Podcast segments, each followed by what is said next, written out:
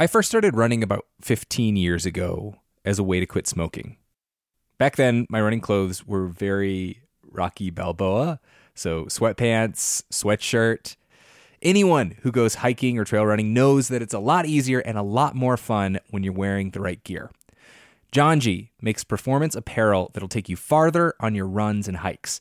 They have this merino wool hoodie that I wore on multiple trail runs this weekend. It's soft, it's warm, and most importantly, it does not get stinky when you get stinky. Another reason to love Janji is that they donate 2% of all sales towards clean water projects, raising nearly $1 million so far. Head to janji.com to find your new favorite trail wear, outdoors accessories, and essentials. And use the code OUTSIDE for 10% off at janji.com. That's J A N J I dot com with the code OUTSIDE for 10% off. When I was a little kid, my whole family, grandparents included, packed into a Dodge Caravan and went on a two week road trip to Wyoming. We saw the rodeo in Cody, a grizzly bear in Yellowstone National Park, and an epic thunderstorm near Devil's Tower.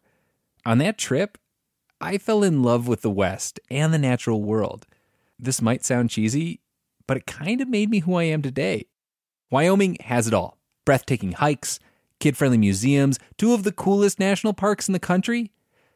The truth lies west. Discover yours at travelwyoming.com. Hey, this is Outside In. I'm Nate Hegyi. So recently I picked a fight on Twitter, or I guess I should say X, with a guy named Ryan Zinke. You may remember him as President Trump's former Interior Secretary. He was the guy who rode in on a horse to his first day in office in DC. He wrote out, by the way, on multiple ethics scandals. He was facing questions about his uh, air travel, char- taking chartered airlines, as well as travel for his wife through uh, the Ministry of. Anyways, these days, Zinke is a congressman for his home state of Montana. And a few months ago, he posted a video of himself on the steps of the U.S. Capitol building. That day, the air was so hazy with wildfire smoke, you couldn't even see the Washington Monument. You know, I don't have any sympathy for politicians in Washington, D.C. that are complaining today about the forest fires in Canada. Our forests need to be managed, and whether you're a climate change activist or a denier, it doesn't relieve you the responsibility to manage our forests. And if you don't manage our forests, this is what happens. So, welcome to Montana, Washington, D.C. My first thought was how is American forest policy going to stop these massive fires in Canada? Because all that smoke, it was pouring down from the boreal forests of Quebec. So that's what I tweeted at him. And then I got a snarky reply from Zinke's chief of staff saying, Don't be cute, Nate. He never said the Canadian fires were a result of U.S. policies. He used the smoke in D.C. to show people what happens in the West every year because of poor management. Okay, fine. Like, that was a metaphor. But the response still irked me. Because, from what I can tell, active forest management is a political code word for logging. It's been a conservative talking point for years, from lawmakers.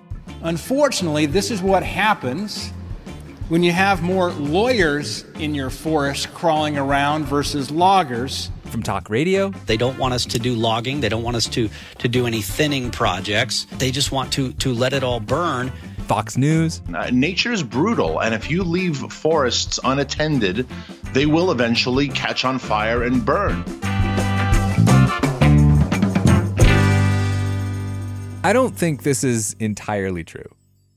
My hunch has always been that some Republicans use wildfires as an excuse to push a pro logging agenda and to avoid talking about the big reason they're really happening climate change. I wanted to tweet all of this back at Zinke's chief of staff, but then I stopped because maybe I'm wrong.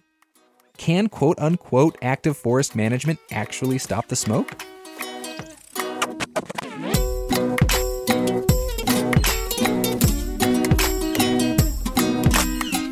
Today on Outside In, I'm pressing pause on this Twitter fight to fact check my assumptions and study up on wildfire smoke.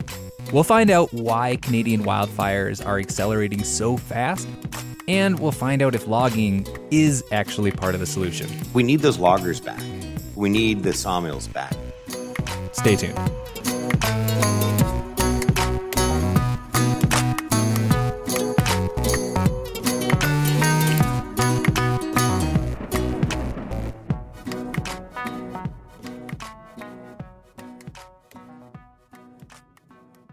I've lived out west for two decades now, so smoky days aren't new to me. But I had a layover in New York City earlier this summer, and I've got to admit, the skyline looked like it was from Blade Runner. The sun was a red orb in the sky. It was freaky. At one point, more than 120 million people in the East Coast and Midwest were under air quality alerts. And pretty much all of it was coming from what's called the boreal forest. The boreal forest is the largest uh, ecosystem on Earth. That's John Vaillant. He recently wrote a book that's all about wildfires in the boreal. And it really is like a, a green halo or something around the top of the globe.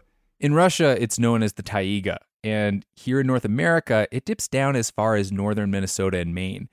But it's mostly in the subarctic parts of northern Canada and Alaska. If you're at drone level, you know, you're going to see a, just a sea of trees uh, interspersed with bogs, the occasional lake, the occasional massive lake where you will lose your drone because it simply cannot fly across it. The boreal is dense, muggy, and muddy. It's also a huge carbon sink and the largest source of fresh water on Earth. What's particularly significant, though, about the, the boreal, what, what sets it apart from temperate and tropical forest systems, is the fact that it burns a lot. And, and fire is part and parcel of the life cycle of many boreal species. Historically, fire has acted like a reset button for the forest. It clears out all the old or sick trees and the underbrush, making room for new trees to grow. Like, there's this one species, the black spruce. It's this Dr. Seuss looking conifer tree with a drooping top, and its pine cones will only open when they feel the heat from a fire. So, fire is good for the boreal. But ever since the turn of the century, these wildfires are getting bigger and more extreme. And that's because of, you guessed it, climate change.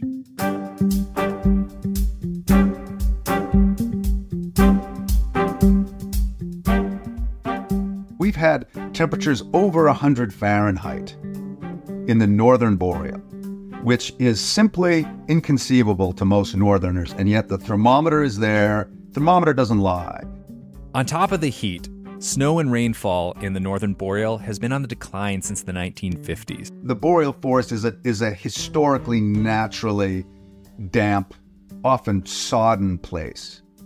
But so is your laundry when it comes out of the washing machine. And if you throw your laundry out on the line on a damp, cloudy 60 degree day, it's going to stay wet, probably all day.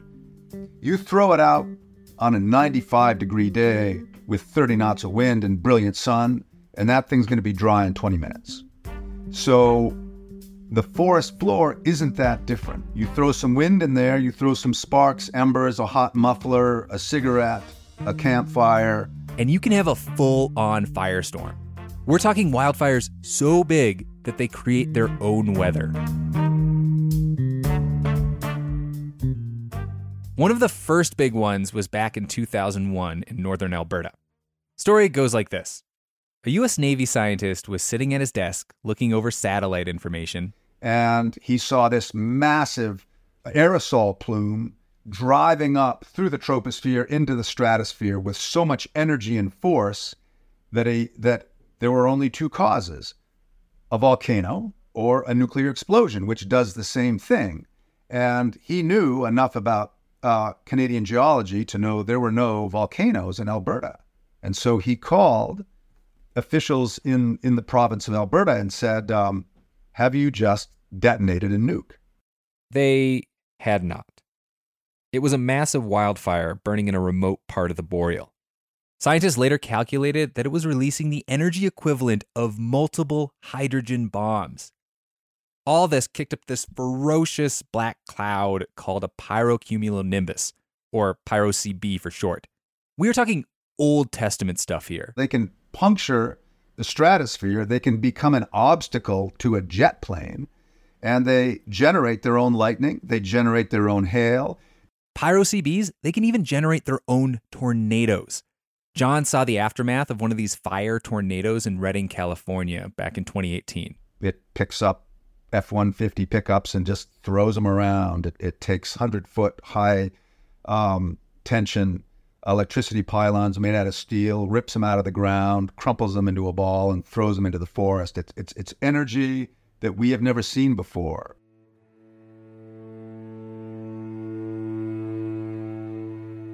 That's what we're dealing with now. This year, nearly 43 million acres of Canada have burned. That's an area bigger than New England.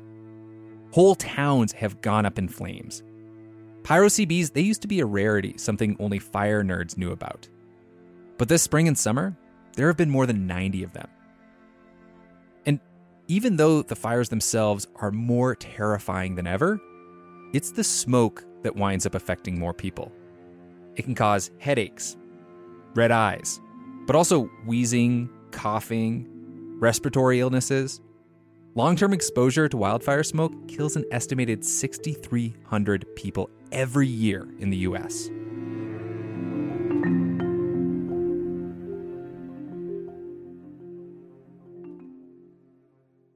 So, is there a solution? When you don't manage your forest, this is what happens. So, welcome to Montana, Washington, D.C. That's Ryan Zinke again. To find out what he means when he calls for active forest management, I reached out to Courtney Schultz. Are you like a partisan podcast or? No, no, we're public radio. Yeah. So I'm curious about whether my assumptions are right or not. Courtney is a professor at Colorado State University and is an expert on wildfire policy. She's testified in front of Congress multiple times. And she says one reason we're seeing all these big wildfires is that we've had a century of forest suppression. And all those years of putting out small fires has led to a big buildup of fuel. It's almost like we have a fire debt that has accumulated and now is coming due. This wasn't a plot by Democrats or environmentalists or something, by the way. Fire suppression was the policy of the U.S. Forest Service going back to the 1920s. But that's changed. And what Courtney also told me is that active forest management is a real phrase used by folks in the Forest Service and other agencies. Generally, I would say when people are talking about active forest management, they're talking about cutting trees and they're talking about applying fire to the land. So the Republicans are right. The experts do advocate for logging, or as Courtney puts it, thinning. But thinning and prescribed burns, they aren't magic bullets. Yes, we can use active management, thinning, and prescribed burning to reduce fire behavior, but could we do it everywhere so fast that we can undo the last hundred years of what's happened um, and counter the effects of climate change? I don't think so. You see, these forests are big. They cover nearly half of Canada and a third of the US. Stopping all wildfires through thinning, it would be like trying to mow a massive lawn with a pair of scissors. Instead, Wildfire experts like Courtney say active forest management is best used strategically to create a kind of buffer zone around the stuff you really want to protect, whether that's your house. Get your wood pile away from your house, mow your grass down as far as you can, your town, clear your trees back so that you don't have as much fuel near your community. Or old growth forests or other wild places we really want to protect. But yeah, we're not going to be able to do it everywhere. So we're going to want to start, you know, with the home and kind of work outwards.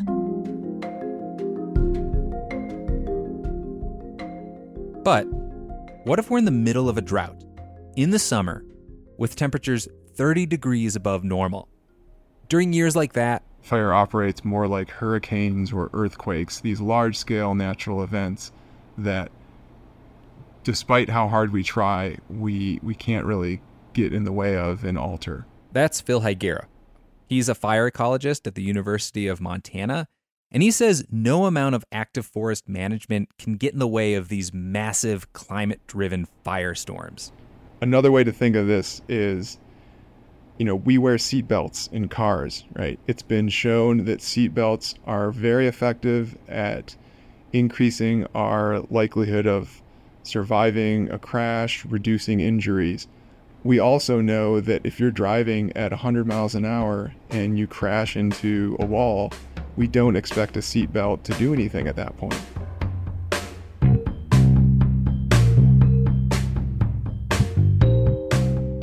So, if this is the case, why do some Republicans focus on active forest management as the solution for severe wildfires?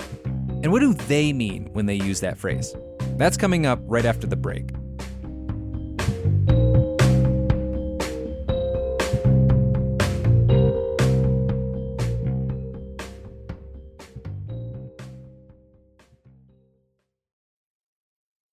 Hey, this is Nate Hegyi of Outside In, and the show has hit the 250th episode mark. And we heard from one listener who has listened to every single one of our shows in just four months. My name is Dale Freeman, and I live in Berkeley, California. I came across Outside In when I was listening to Bear Brook, and they cross promoted the Underdogs episode. I was hooked. I, I really value long form narrative storytelling. I really enjoy that. And you guys do it at such a high level that whatever the topic is, uh, I mean, I want to go through the, you know, the maple forests. You know, I want to feel what it's like to experience the wind on the top of, I think it's Mount Washington. And so I can't be there physically, but you make me want to be there. And I just, I love that. We hope to keep telling stories for listeners like Dale, and we need your help to make that possible. If you donate $5 a month, we'll give you a brand spanking new outside in baseball cap. It is a classy dark blue. It's really cool. I've got one coming in the mail right now that I'm super psyched about. We also have a special sticker for the first 250 people who make any donation. Check out a picture of the hat and sticker at outsideinradio.org, or you can find a link in the show notes.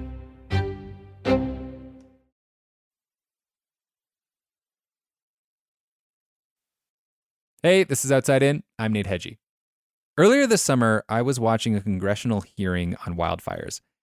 I noticed that Republicans, they steered the conversation towards logging a lot. So we need those loggers back. We need the sawmills back. You see the decline in uh, forest production, and you see the incline of fires over the last, um, what would that be, 40 years. Instead of burning all this timber and sending carbon up in the atmosphere, we could be building houses, we could be building businesses. The main thrust of their argument was this that a healthy, thriving timber industry means a healthy, thriving forest, one that doesn't burn as severely or as regularly as it does now. Courtney Schultz, that wildfire policy expert, she actually testified during this hearing. Thank you for the opportunity to speak to you today. I'm a professor at Colorado State University, and for almost 20 years, I've Courtney thinks this is a classic case of correlation does not mean causation.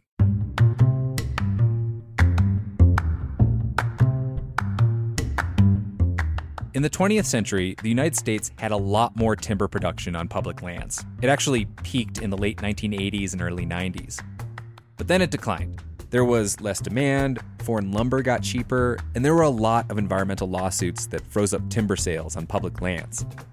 And that drop in American logging, it correlated with a rise in catastrophic megafires. It's almost like an intuitive reasoning like, hush, if we just had less fuel out there, it would burn less.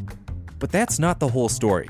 Because in Canada, and remember, most of that smoke this year was actually coming from Canada, logging has actually increased over the past decade and they are having the same problems with fire. And another thing, the timber industry has traditionally gone after these big, high value trees, the ones you can build houses out of. But the areas that probably need the most active management are not places with valuable timber. And actually, a lot of places where we want to get the work done, the trees have low value or absolutely no value, or it would actually cost the government money to get the stuff out of the woods. That's because what really needs to get cleared out are all the small, sickly, dead, or dying trees and brush. This does not mean that the timber industry can't play a role in helping to thin forests. Courtney says the government could just pay timber companies to clear out the brush via contracts. And this year, Republicans introduced a bill that would make it much easier to thin forests. It's called the Proven Forest Management Act, and it would fast track thinning projects on public lands if they're less than 10,000 acres. Right now, operations like that, they undergo years of environmental review before they're approved. But this bill, it would essentially get rid of those reviews if it's in the name of wildfire prevention. The bill is based on a pilot project around public lands in Lake Tahoe. They tripled the amount of land they thinned over the past decade. The Forest Service says it actually helped stop a big fire from burning down a town there. It also produced a lot more timber. In fact, a new sawmill just opened up to handle all those dead or small trees. The first new one in more than a century. So you could argue that Republicans are really trying to do something about wildfires by focusing on active forest management. But you could also argue that the GOP is missing the forest for the trees.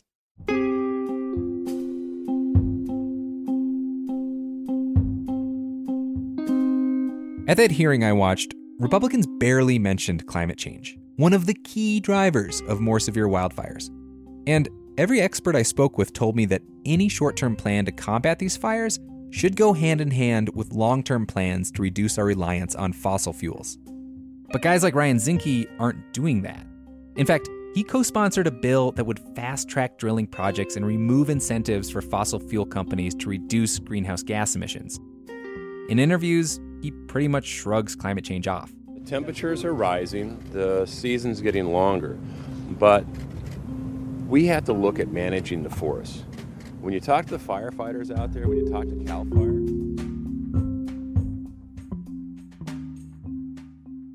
So, now that I had learned all about active forest management and talked to the experts, I decided to get back in touch with Ryan Zinke. I asked him for an interview, fully expecting him to say no but he agreed to talk to me. Hey, you got Ryan Zinke. Good morning. Hey, Congressman, how are you? You know, it's it's interesting being back. First off, Zinke is a pretty affable dude. Kind of guy I'd get a beer with. Like, we somehow started talking about how ridiculous the show Yellowstone is, which is set in our home state of Montana. But it's a drama that's set in Montana. Oh, yeah. Yeah. It's like Star Wars is a drama set in space. Yellowstone aside, we mostly talked about how to make wildfires less severe. And here's the thing if I wanted to, I could pull clips that would make you think he's actually super progressive on issues about the climate. Uh, I think climate change uh, is a mega trend. It is, it is, it is not a fad. He sounded like a proponent for solar. I've always thought the best place for a solar cell is on top of a roof. He even had this analogy for how Democrats and Republicans can be working together. Uh, a, a, boat has two oars. Now, I will I will admit I'm the right oar.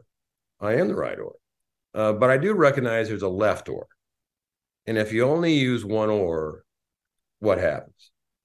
You go in circles. Montana's soul resides in the land, so Republican lawmakers here have to walk a line between protecting and celebrating natural resources without sounding like environmentalists per se. Zinke kept calling himself a Teddy Roosevelt conservative. What do you think Teddy Roosevelt would think about climate change these days? That's it. You know, that's a really interesting question. And I would only have uh, answer it in the context of his writings and what he what he believed in, and mostly is the Pinchot model of best science, best practices, greatest good, longest term. But every time I tried to talk about climate change in any detail, the conversation went sideways. You know, if we want to stop global temperature rise at, let's say, two degrees above pre industrial times, uh, we need to be carbon neutral by 2050. Knowing that, what well, is right. what? Uh, uh, wait, wait. Okay. What I, I think the premise is is not accurate. So Zinke would go out of his way to make it sound like the science was up for debate. Is it significant? Uh, is man causing the driver of it? Are there other issues? He'd cherry pick data. Sea level rise is somewhere between point or one millimeter a year and a couple of millimeters a year. What he's not mentioning here is that that number is projected to rise a lot faster as the polar ice caps melt. Zinke would also repeat popular climate misinformation you hear on Fox News. For instance, the volcanic actions in Tonga uh, that emitted 50 million tons of water vapor. It was the biggest disruption in history on, on instrumentation of, of recorded history. That volcano, by the way, was a blip on the radar. It'll temporarily warm the earth a bit, but nothing that's on the scale of fossil fuels. In other words, when it came to one of the biggest drivers of more severe wildfires, Zinke dodged. And every expert I spoke with said this is something you cannot dodge.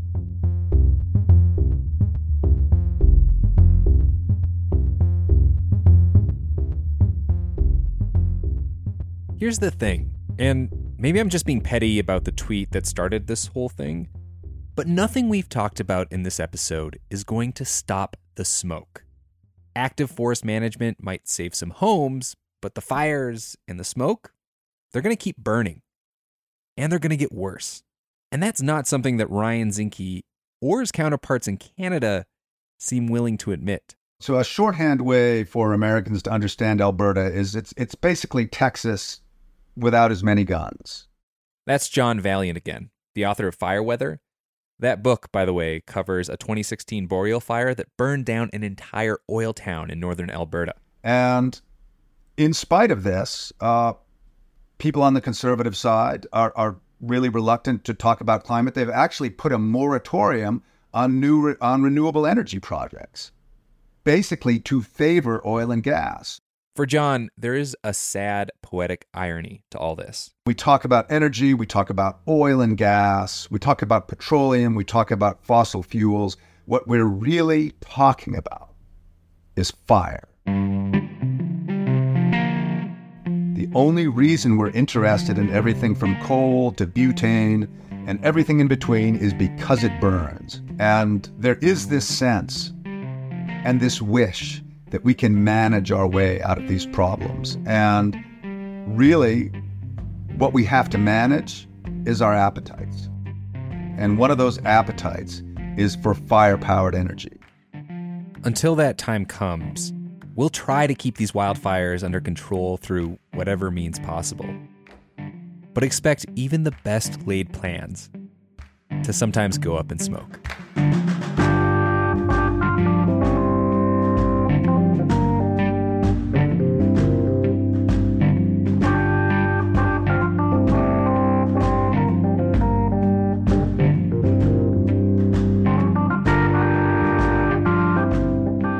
One thing we really didn't touch on much in this episode is prescribed burning, the other big part of active forest management. If you want to learn more about what that is, why it's so important, we're going to put some links into the show notes, and also check out our old episode 10 by 10 Pine Barrens. And before I go, I've got a quick favor to ask. Our series, The Underdogs, is in the running for a podcast award for Best Sports Documentary. There's also a listener's choice, which requires fans to vote. So if you've literally got 20 seconds to spare, check out the link in the show notes and cast your vote for the underdogs. We're really proud of how it turned out, and we'd love to see it get some more love. This episode was written and produced by me, Nate Hegyi. It was edited by Taylor Quimby. Rebecca Lavoie is our executive producer. Music for this episode was by Blue Dot Sessions. Outside In is production of New Hampshire Public Radio. To a degree, that series uh, reflects the Galt family. I didn't know that. And yes, they do have a helicopter, and I think their holdings are somewhere around 350,000 acres.